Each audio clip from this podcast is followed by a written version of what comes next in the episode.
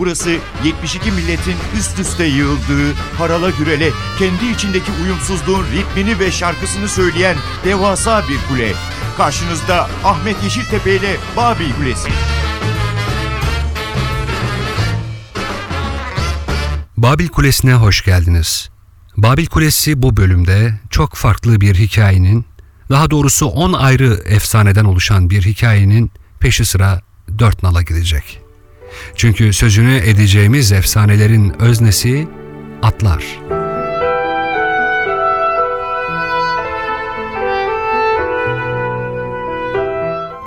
O halde şimdi atları Tuva steplerine doğru sürelim ve keskin soğuk rüzgarların ülkesinde dünyanın en garip sesleriyle şarkılar söyleyen gırtlak şarkıcılarının ezgilerine kulak verelim. Bu coğrafyanın müzikteki adıyla müsemma önderi Ondar ile birlikte efsane atlar yolculuğuna çıkmak için başlama işaretini bekleyelim. Yani havada şaklayan kırbacın sesini. Olur da bol bol basta bol Borbunladım beri nakım oy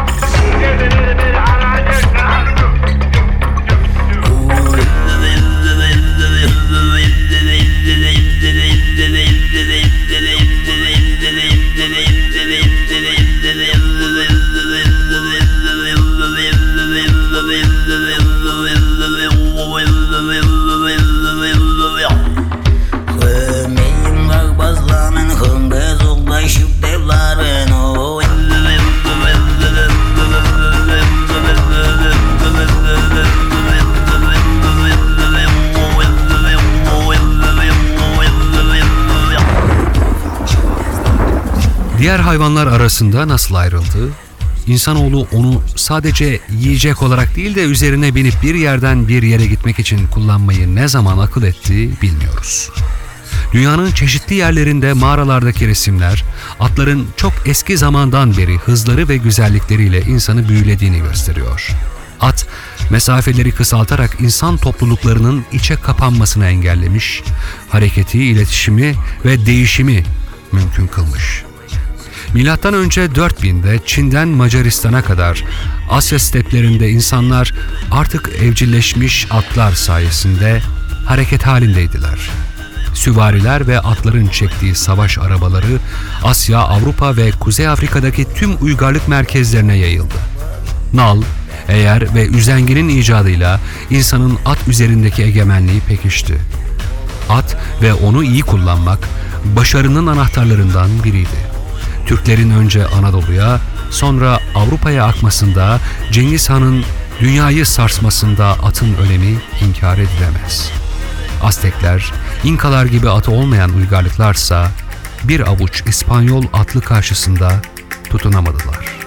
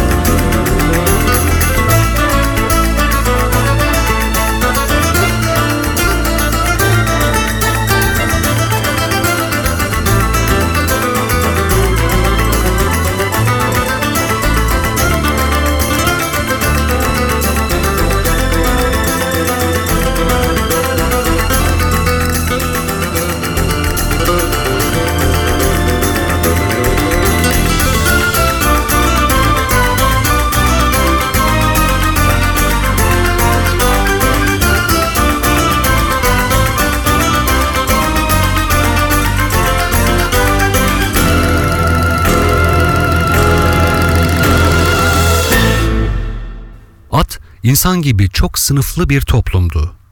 En ucuz dolap beygirinden en pahalı saltanat atına kadar uzanan bir hiyerarşisi vardı atın.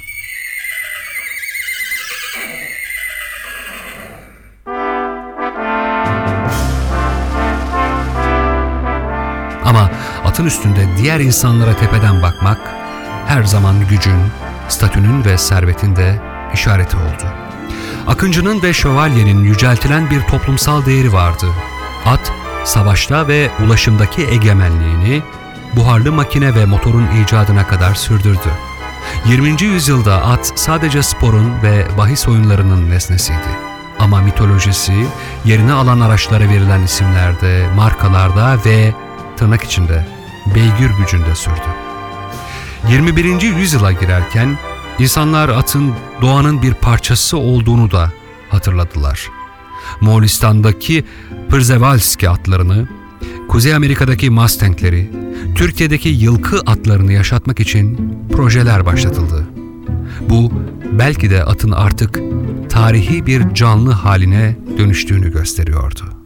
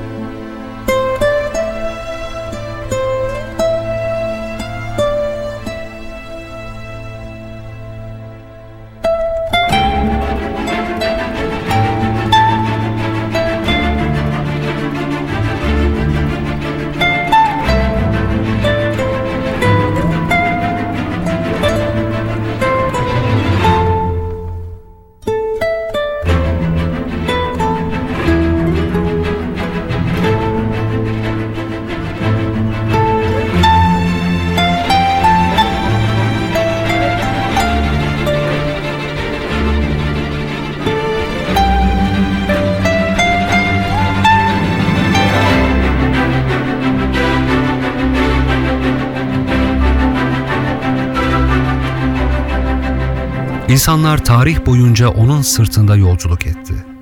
İşgal, istila, talan da, medeniyet, şan, şöhret, para da onların nal sesleriyle geldi.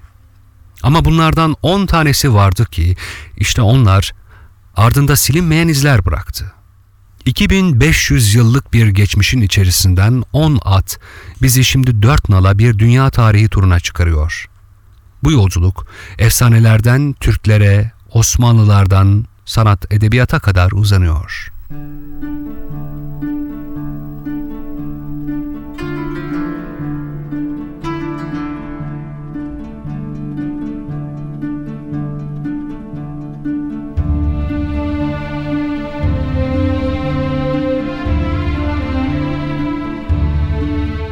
Lakin ilk sırtına çıkacağımız Küheylan, tarihin en büyük asker liderlerinden birine ait.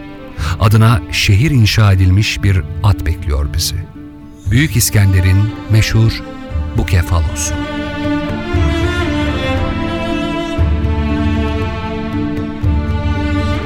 İskender ve Bukefalos yani Türkçesiyle Öküzbaş milattan önce 344'te karşılaştılar. İkisi de 12 yaşındaydı. Tesalyalı bir at tüccarı en iyi atlarını İskender'in babası Makedonya kralı 2. Filipos'un sarayına getirmişti. Bu kefalos çok hırçındı ve hiçbir biniciye tahammül edemiyordu. İskender babasından izin isteyip atın üstüne atladı. Gözlem yeteneği sayesinde bu kefalos'un kendi gölgesinden korktuğunu anlamıştı. Atı güneşe doğru çevirdi, bu kefalos sakinleşti. O günden sonra ayrılmaz oldular. Açılık uzmanları bu kefalos'un bir akal teke ya da bir fergana atı olduğunu tahmin ediyor. Orta Asyalı bu atların ikisi de hiyerarşinin en üst basamaklarında yer alıyor. Bu kefalos İskender'i büyük yolculuğunda adım adım izlemiş. At bir keresinde Hazar Denizi kenarında kaçırılmış. Hırsızlar bu kefalos'u geri getirince İskender o kadar sevinmiş ki onları ödüllendirmiş. Bu kefalos'un M.Ö. 326'da Kuzey Hindistan'da öldüğü biliniyor. İskender o tarihte Hidaspes nehri yakınında Kral Poros'u yeniyor. Tarihçi Plutarkos'un ki dahil tüm İskender öykülerinde atın bu savaşta öldüğü belirtiliyor.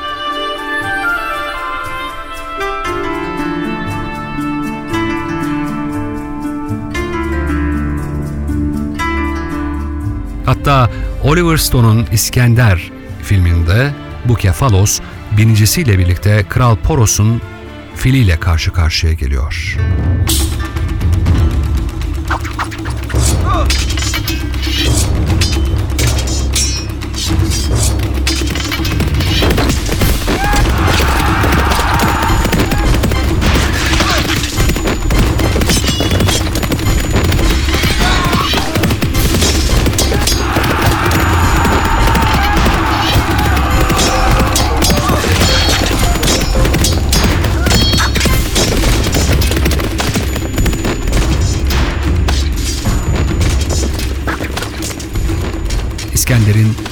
Böyle bir savaşa 30 yaşında bir atla katılması mümkün mü?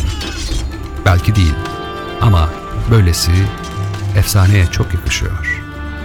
Bu Kefalos efsanesini bozan tek şey ise Franz Kafka'nın Yeni Bir Avukat öyküsünde İskender'in güçlü atını öldükten sonra eski yasaları inceleyen bir avukat olarak hayal etmesi. Atları bu kadar seven İskender'in bu Kefalos adına bir kent kurmasıysa hiç de şaşırtıcı değil. Bu Kefala kentinden bugüne kalan fazla bir iz yok ama arkeologlar Kuzey Hindistan'da Hidaspes yani bugünkü adıyla Celum nehri kenarlarında kentin izini hala aramaktalar.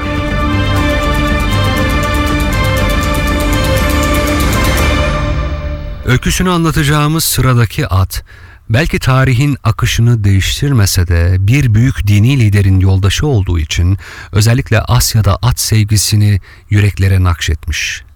Sahibinden ayrıldığı an kalbi kırılmış ve hayata veda etmiş olan bu sadık dost, Buda'nın atı Kantaka.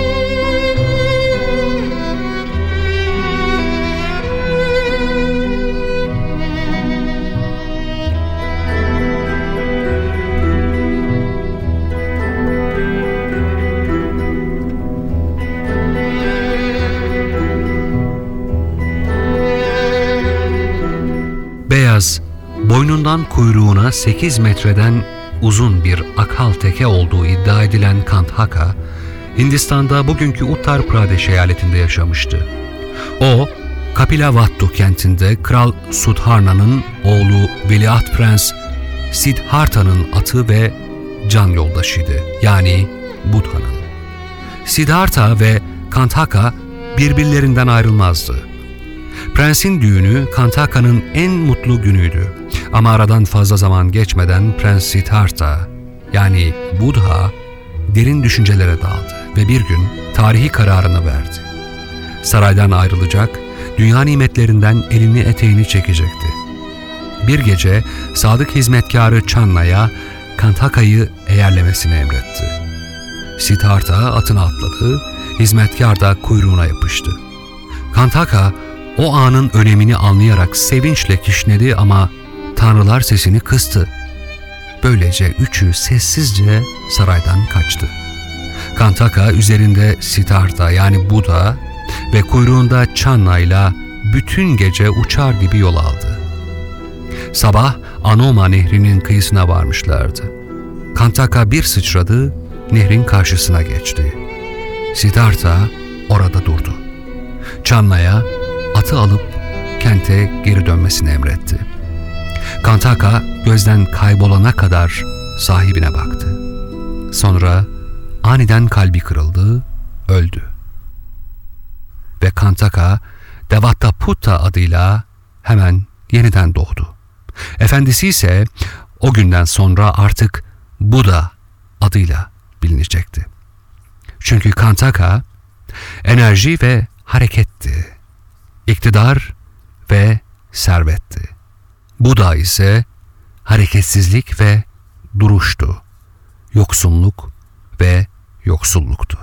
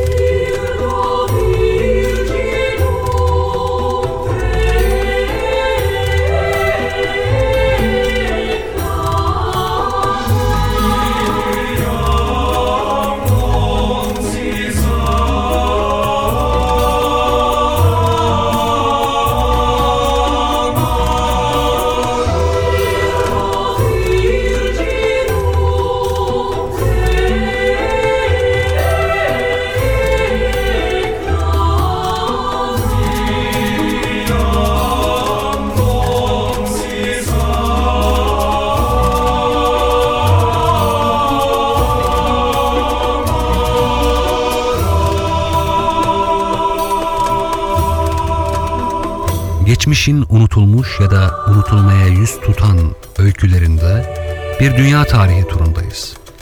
Dört nala yaptığımız bu turun kahramanları atlar. İnsanın atla olan 2500 yıllık omuzlaştık ilişkisini en iyi anlatan efsane atlar bugün Babil Kulesi'nin konu başlığı. Ve sıradaki at Roma'nın dört bacaklı senatörü meşhur Incitatus.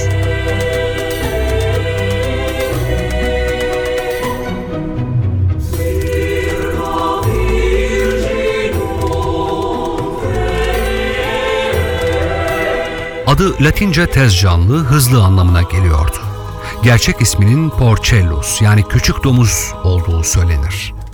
Ona Incitatus adını sahibi Caligula takmıştı. Augustus'un torununun oğlu Tiberius'un yeğeni Caligula milattan sonra 37 ile 41 yılları arasında Roma'nın 3. imparatoru oldu. Suetonius ve Dio Cassius gibi yazarlar Caligula'nın deliliğinin en büyük kanıtı olarak Incitatus'a duyduğu olağanüstü sevgiyi gösterirler. Incitatus'un hangi at ailesinden geldiğini ve neye benzediğini bilmiyoruz.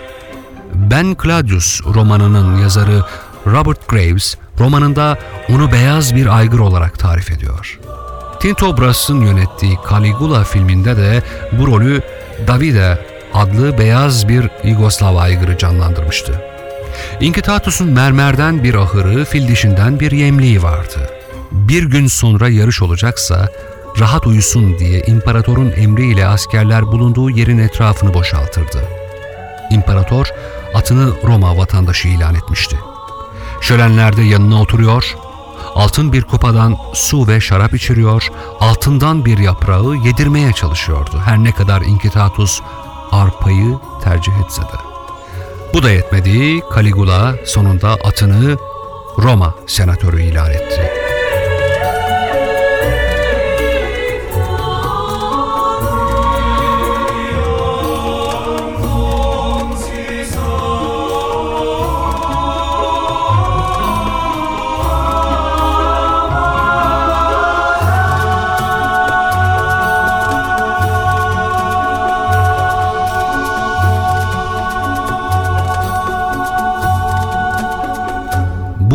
Durumu tarihçi Anthony Barrett, Caligula, The Corruption of Power, Gücün Yozlaştırılması adlı kitabında imparatorun deliliğine değil, senatoyu aşağılama isteğine bağlıyor.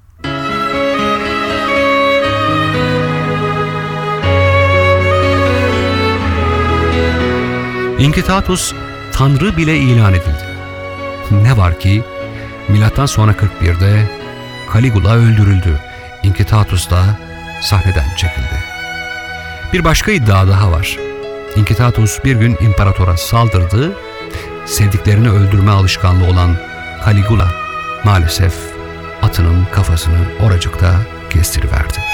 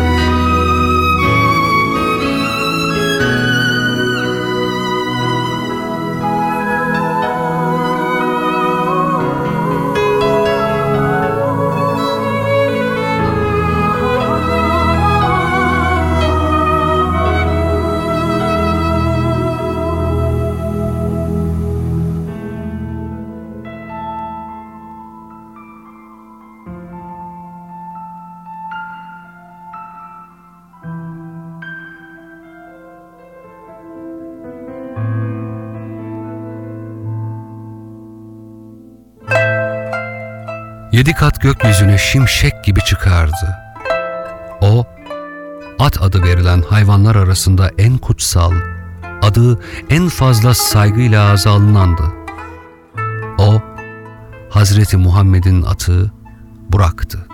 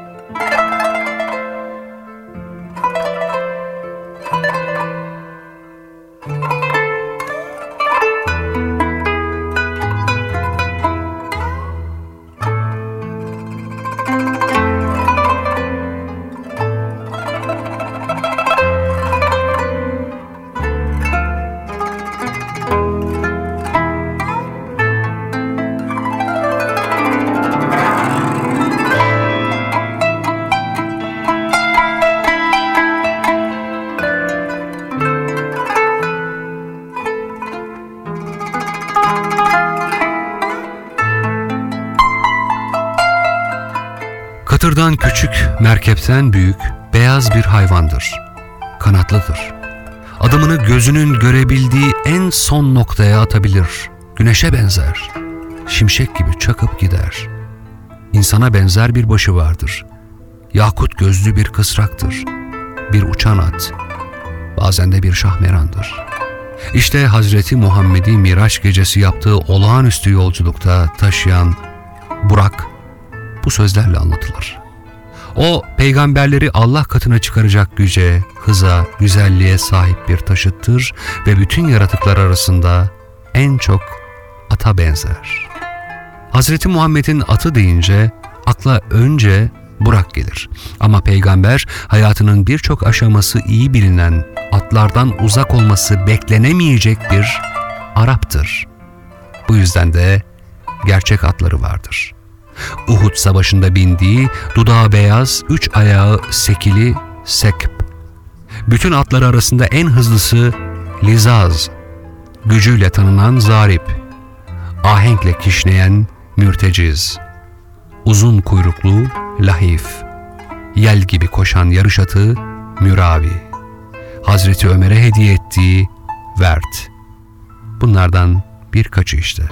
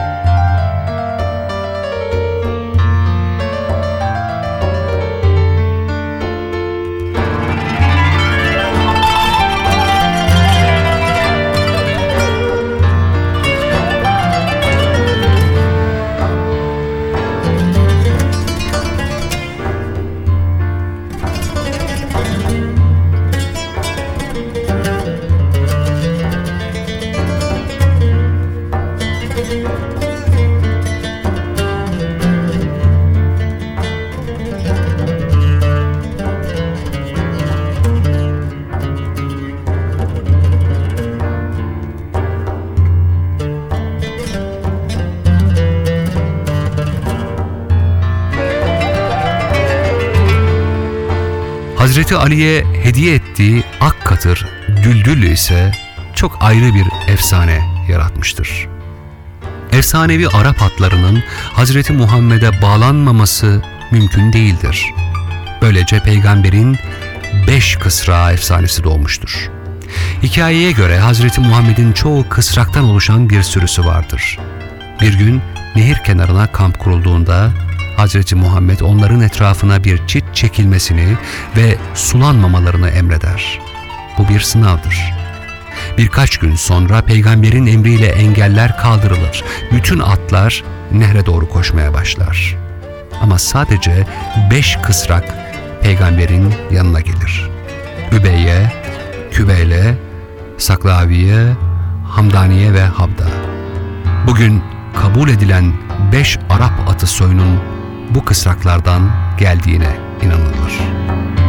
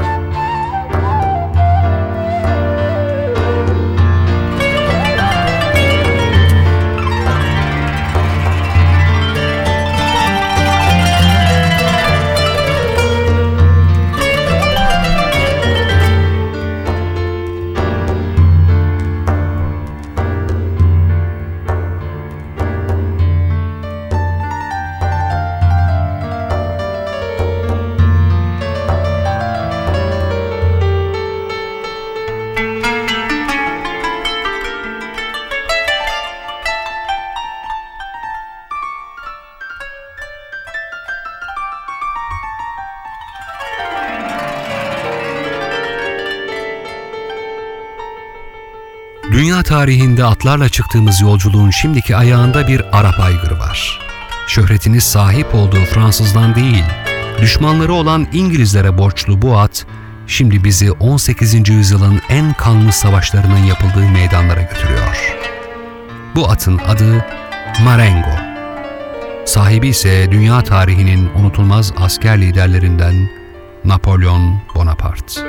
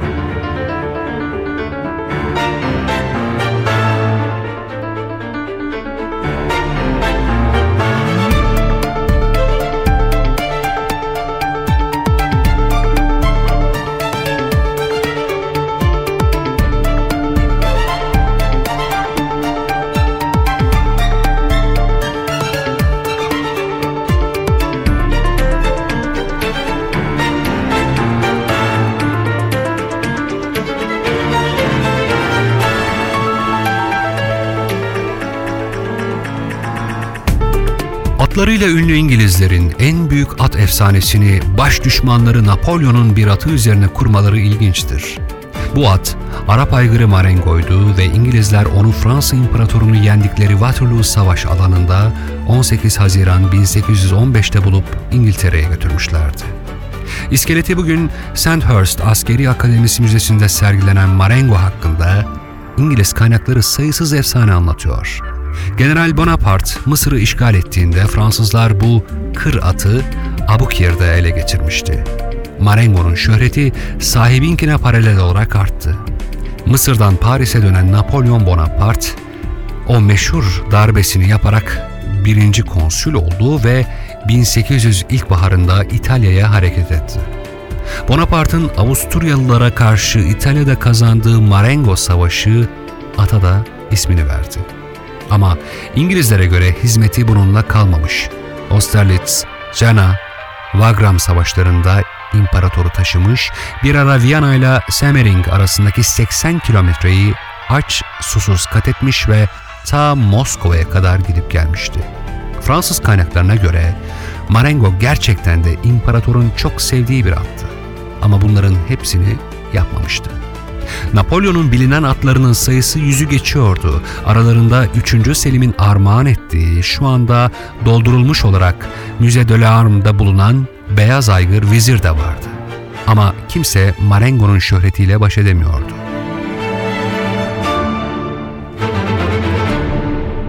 İngiltere'de sık sık sergilerde halka gösterilen Marengo herkes tarafından tanınıyordu. Bir ara bazı milliyetçi İngilizler Napolyon'un hasmı Wellington dükünün aygırı Kopenhagen'ı öne çıkarmaya çalıştılar ama boşuna. Napolyon savaşları denince akla gelen ilk at hep Marengo oldu.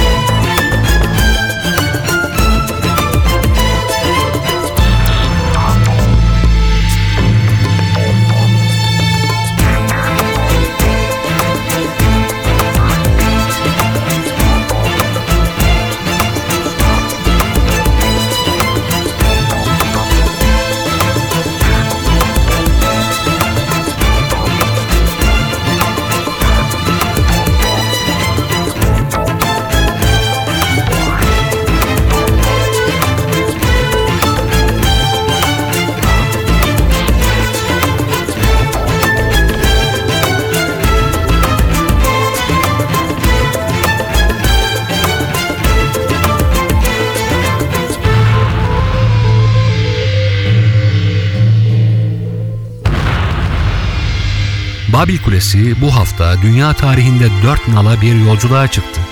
At sırtındaki bu yolculuk NTV Tarih Dergisi'nin Şubat ayı sayısında tarihçi Ayşen Gür'ün derlediği müthiş bir yazının iz düşümünde şu dakikaya kadar devam etti. Ancak şimdi biraz soluklanma ve mola vakti. 10 efsane atla zamanda 4 nala adını taşıyan NTV Tarih Dergisi'ndeki bu derleme yazının kahramanları 10 efsane atın ilk beşinin öyküsünü müzikle inşa edilmiş bir zaman tünelinde gerçekleştirdik.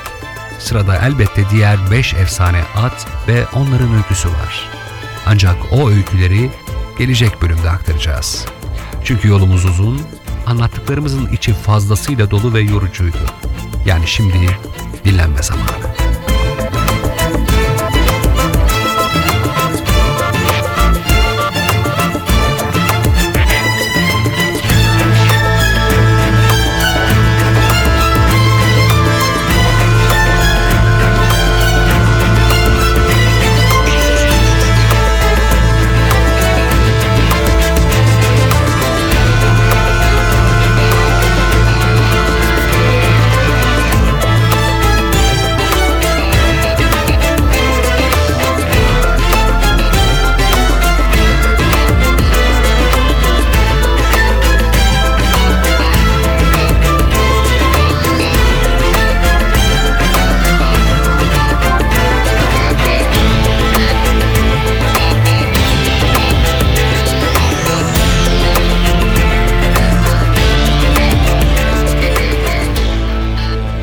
Programın teknik sorumlusu Terlan Efendi'ye ve ben Ahmet Yeşiltepe, Babil Kulesi'nin duvar işçileriyiz. Bize ulaşmak, görüş, öneri ve sorularınızı iletmek isterseniz yapacağınız iş çok basit. Bir elektronik posta göndermek. Bunun için kullanacağınız adres ise babilkulesi.ntv.com.tr Tekrar edelim, babilkulesi.ntv.com.tr Efsane atların öykülerinde yeniden buluşmak dileğiyle, Hoşçakalın.